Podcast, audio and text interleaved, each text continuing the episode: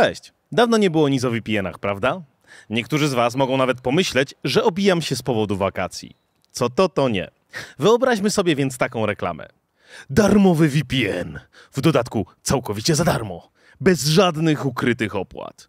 Oglądaj Netflixa czy tam jakieś inne hulu, tak jakbyś był w Las Vegas. Ale to nie wszystko. Dodatkowo też zresztą całkowicie za darmo dostaniesz w pakiecie złośliwe oprogramowanie. Będziemy cię szpiegować, podsłuchiwać, może nawet wykopywać na twoim komputerze kryptowaluty. A jak będziesz miał trochę szczęścia w naszej loterii, to ktoś wykorzystując twoje łącze coś narozrabia i bladym świtem wpadną do ciebie smutni panowie, ochoczo zadający niewygodne pytania. Brzmi jak świetna okazja? Jakie zagrożenia niesie za sobą instalowanie oprogramowania z nieznanych źródeł? I dlaczego, kiedy nie płacisz za jakąś usługę, to najpewniej dlatego, że to ty jesteś w niej produktem? Zapraszam.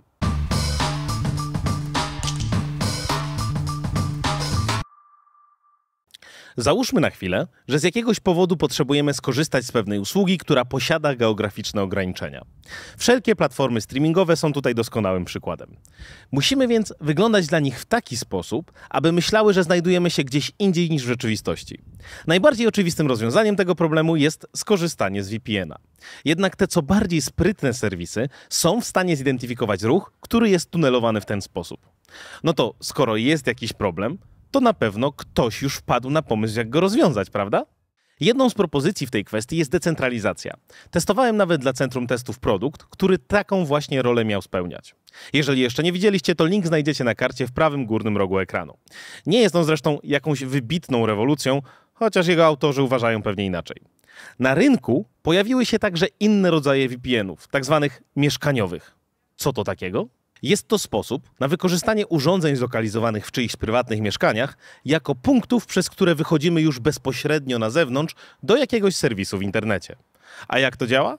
Uruchamiamy dostarczone oprogramowanie, wybieramy przybliżoną lokalizację, np. przedmieścia Las Vegas i nawiązujemy połączenie.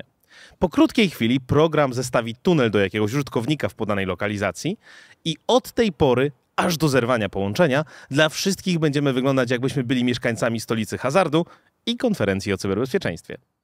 Korzystając z takiego rozwiązania, które w branżowej nomenklaturze nazywa się Residential Proxy as a Service, w skrócie RPAS, jego użytkownik jest bardzo trudny do namierzenia i wykrycia. Dlaczego? Ponieważ taka decentralizacja sprawia, że pula adresów wyjściowych jest bardzo duża i dość mocno losowa. Klasyczne metody sprawdzania, czy ma się do czynienia z kimś ukrytym za VPN-em, mogą w takim wypadku nie zadziałać. Skąd jednak pozyskać wystarczającą liczbę użytkowników chcących w ten sposób podzielić się swoim łączem, aby ten produkt w ogóle miał sens? Właśnie to o chęci w tym przypadku chodzi. Kiedy taka osoba, z której łącza internetowego chcemy skorzystać, wie o tym, że taka sytuacja ma miejsce, to wszystko jest jeszcze w miarę w porządku. Rzeczywistość, jak się okazuje, wygląda jednak zgoła inaczej. Najczęściej tacy pośrednicy są zupełnie nieświadomi tego, co się dzieje w obrębie ich domowej sieci, ponieważ wykorzystywane do tego procesu jest zainfekowane jakimś złośliwym oprogramowaniem urządzenie komputer, telefon czy nawet router. Niestety oprogramowanie antywirusowe w większości na niewiele się tutaj zdaje i nie wyłapuje takich zagrożeń. Nie powinniśmy więc być jakoś wybitnie zaskoczeni, że poza osobami wykorzystującymi te produkty do oglądania zagranicznego Netflixa, upodobali je sobie także cyberprzestępcy. Korzystając z takich zdecentralizowanych proksy, można naprawdę wiele napsocić. Pomysłów pewnie jest tutaj co niemiara. A czy wiemy coś więcej o dostawcach takich usług? Jedną z firm sprzedających takie rozwiązanie było 911. Było, bo już nie istnieje. Ale nie uprzedzajmy faktów, o tym będzie nieco później. Badacze szacują, że oferowali oni dostęp do około 100-200 tysięcy zainfekowanych maszyn z Windowsem. W praktyce pozwalało to wyglądać w internecie tak, jakby było się w dowolnym miejscu na świecie. Jak? Ano właściciele tych urządzeń proxy, przez które to wychodziło się na świat, zdaniem dostawcy usługi instalowali jakiegoś darmowego VPN-a, który w zamian za bycie darmowym czynił z ich urządzenia punkt dostępowy do sieci. Jednak kto by tam czytał warunki licencyjne oprogramowania?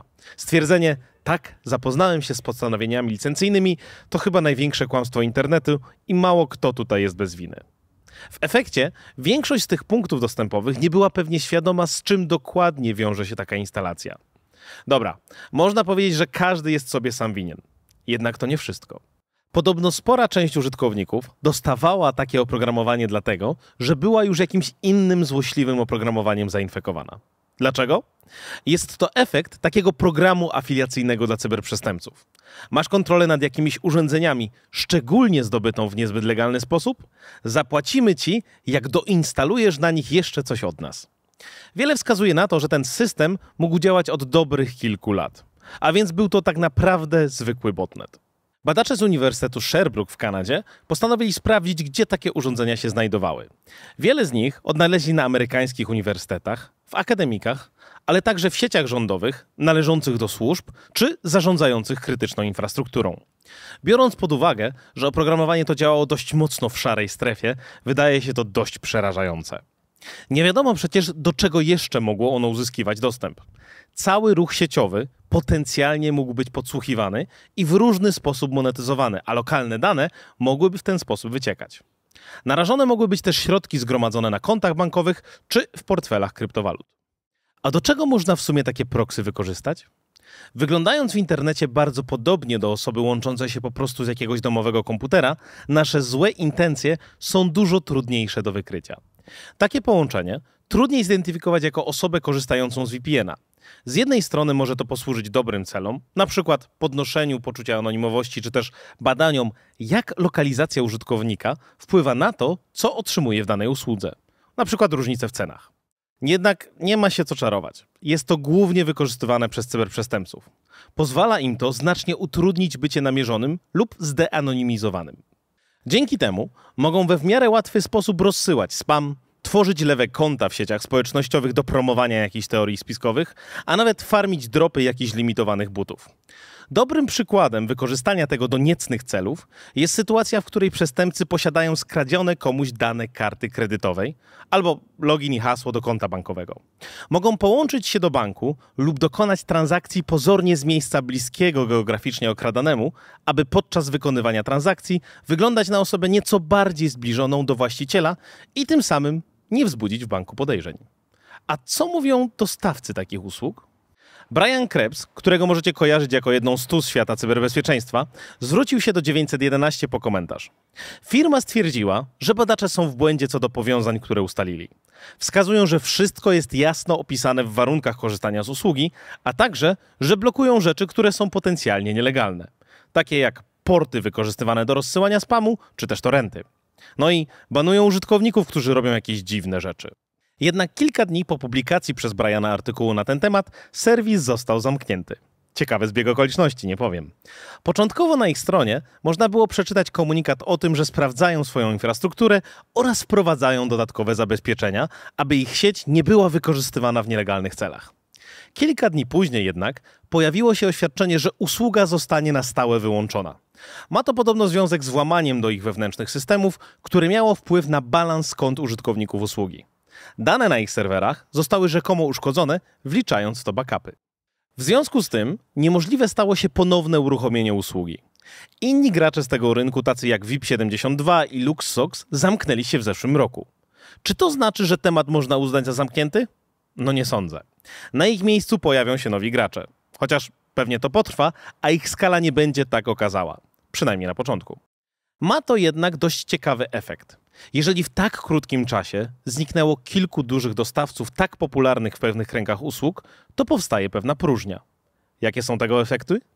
Ano niektórzy desperacko szukają nowego dostawcy, a ci nie są przygotowani na dopływ tak dużej ilości nowych klientów. Część z nich podobno zamknęła, przynajmniej czasowo, możliwość rejestracji nowych użytkowników. Jednym z przykładów jest tutaj SOX Escort, usługa bardzo podobna w założeniach, gdzie możemy skorzystać z proxy, które jest wystawione na czyimś prywatnym komputerze. Oczywiście bez świadomości tej osoby. Jednak jej twórcy zostali ostatnio zdeanonimizowani, więc może czekać ją dokładnie taka sama przyszłość. Cóż, sytuacja w tej branży jest dość dynamiczna, więc zobaczymy, co czas pokaże. Aktualności w tym temacie można znaleźć na blogu Briana Krebsa, a ja też postaram się dać Wam znać, jeżeli pojawi się coś nowego. Co robić i jak żyć? Nie ma darmowych VPN-ów. W sumie nie ma darmowych usług. Kropka. Jeżeli coś jest darmowe, to Ty jesteś produktem. Prowadzenie usługi takiej jak VPN kosztuje w normalnych warunkach naprawdę spore pieniądze. Jeżeli ktoś rozdaje to za darmo lub prawie darmo, to powinniśmy mieć poważne podejrzenia co do prawdziwych intencji twórcy. Korzystając z takiego serwisu, w efekcie sam pewnie staniesz się węzłem wyjściowym z sieci, albo twoje dane zostaną gdzieś odsprzedane. A najpewniej jedno i drugie. Zresztą VPN-y to temat rzeka. Zrobiłem o nich kilka materiałów, zachęcam do ich nadrobienia, jeżeli jeszcze ich nie widzieliście. Pamiętajcie, żeby nie instalować oprogramowania z nieznanego źródła. Nigdy nie wiecie, jakie rzeczy dostaniecie w gratisie. A konsekwencje tego mogą być zdecydowanie poważniejsze niż koszt licencji. I to już wszystko na dziś. Tymczasem dziękuję za Waszą uwagę i do zobaczenia.